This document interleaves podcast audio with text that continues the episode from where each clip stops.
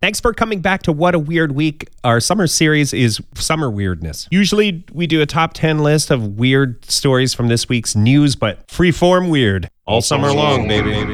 Weird. Weird. weird. Jumping right in, first, got to say, big tip of the giant foam cowboy hat to One Strange Thing. That's a podcast that you might enjoy. They talk about one strange thing every episode. It's pretty good, you guys. It's pretty scripted, so you don't get the rambling. You know, some podcasts, how they'll ramble. Do you ever notice that? Or they'll like pause and they won't edit that part out and they'll be like, ramble, ramble. You know the rambling? See what I did there, you guys? I, I was rambling to point out how rambling works. So, one strange thing. I'm Laura Norton, and this is One Strange Thing. I think that's all I can play. Fair use. And then the lawyers get involved. But one strange thing, they did an episode about the frogman of Loveland or the frogman of Loveland because the host says it both ways. The host pronounces it Loveland, Ohio, and then moments later, Loveland, Ohio. And also the Frogman, and then the Frogman, which I love. I just love the not knowing. Where is this going? Is it going to be Loveland this time? Or is it going to be Loveland? It was a roller coaster ride, you guys. And it was about the Frogman, uh, which was first spotted in the 1950s. There have been sightings, there have been festivals, there have been songs and uh, different things, you know, souvenirs, bumper stickers, all inspired by the Frogman. And then, do you want the spoiler at the end of it? The end of the whole thing, it turns out it wasn't exactly a hoax, but the policeman who saw the Frogman realized later on, oh, it was an iguana, which that's still pretty strange in Ohio a large iguana, maybe three foot iguana, uh, is what the they believe the frogman was. That's weird. weird frogs and weird frog stories. There have been a lot of stories in history about it raining frogs. Not cats and dogs, frogs, baby. I'll link to this one in the show notes. This is from Global News a couple of years ago. They talk about when it rained frogs in Calgary. August 4th, 1921, it rained frogs. They do veer off into how it rained live lizards in Montreal. Also, it rained large black ants in Winnipeg in 1895.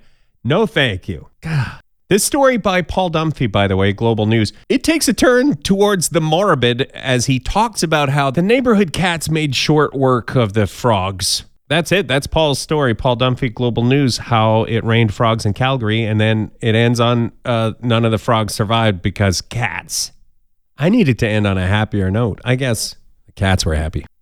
Next frog story scientists still finding new frog species. This one's ABC News. It gets into the dangers of the researchers finding the new frog species. It's very rewarding when you can find something, name something, show the world something that nobody knew about before. But also, those frogs bite hard. Some of the frogs that are discovered by these researchers are vicious. Researchers are putting themselves in harm's way to discover new frog species. I like the other story. If I'm a researcher, I like the other story better. I just go outside and wait, and maybe it'll rain frogs. I don't want to get into a fight about it, you guys, but toads are a kind of a frog. That's what the experts say. I know it doesn't seem right. Let's move on. It's good they're researching and saving the frogs because if they can save frogs, it also protects the environment for human beings. All right, from The Guardian, this is uh, interesting Australian frogs. The rockhole frog can walk on water. The moss froglet. The quacking froglet. So, That's it. That was that segment. That segment was just three frog names. All right, next up is from the All About Frogs blog. A frog blog, you guys. Come on. How great is that? And this one, you're going to want to visit this one, the link in the show notes, because it's from nine, around 1991. And we're going to jump right to the section Strange Breeding. The mating habits of the Suriname toad are kind of elaborate. Moving on.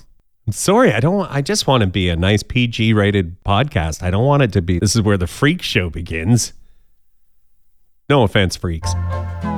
Darwin's frog, also strange breeding habits. For a frog, well, for a human too, it would be weird. You know what? Maybe I'm going to skip this section because um, the strange breeding habits, while scientifically described on this blog, still conjure up a few. You know, you can't help it. You start to think, how do they do that? Is that humanly possible? I kind of feel dirty now. National Geographic and the weird frog that's a tiny frog or froglet.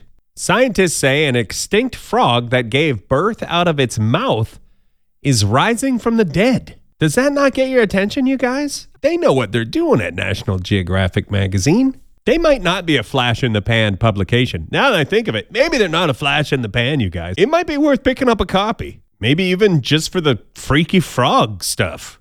They have some sort of frog DNA or some sort of genetic material from this frog that doesn't exist anymore. And they're using a, some other frog as a surrogate.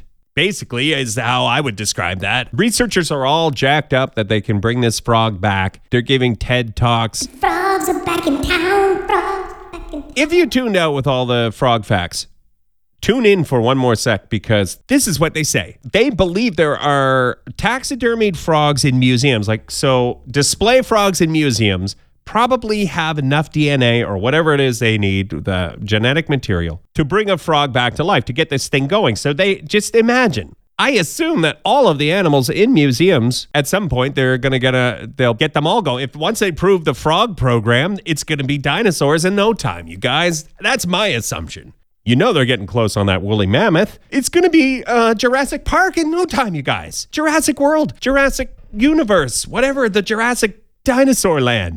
I love this story. Maybe we could end on this one an inspiration story, a weird frog story where the Ig Nobel Prize was awarded to this researcher. The Ig Nobel Prize is not a nice, it's like getting the golden raspberry. This researcher levitated a frog, a live frog, uh, using magnetism, magnetic levitation. This is the year 2000. At the time, the scientific community was like, ha ha ha. What are you doing messing with the frogs, man? The research community uh, gives you this not nice award, this like you're an idiot award or whatever. Sorry, too harsh? Hey, scientist, don't be a dunce. You're doing stupid stuff. They award this thing to Andre Guyam, Giam, Guyam? I'm going to say Guyam. That's the year 2000. And then 2010 gets an actual Nobel Prize in physics. So don't quit. People might laugh at your frog research. Do not quit. And there could be a Nobel Prize in it for you. I feel like that was quite uplifting. Let's stop there. End of our frog episode. What a weird summer.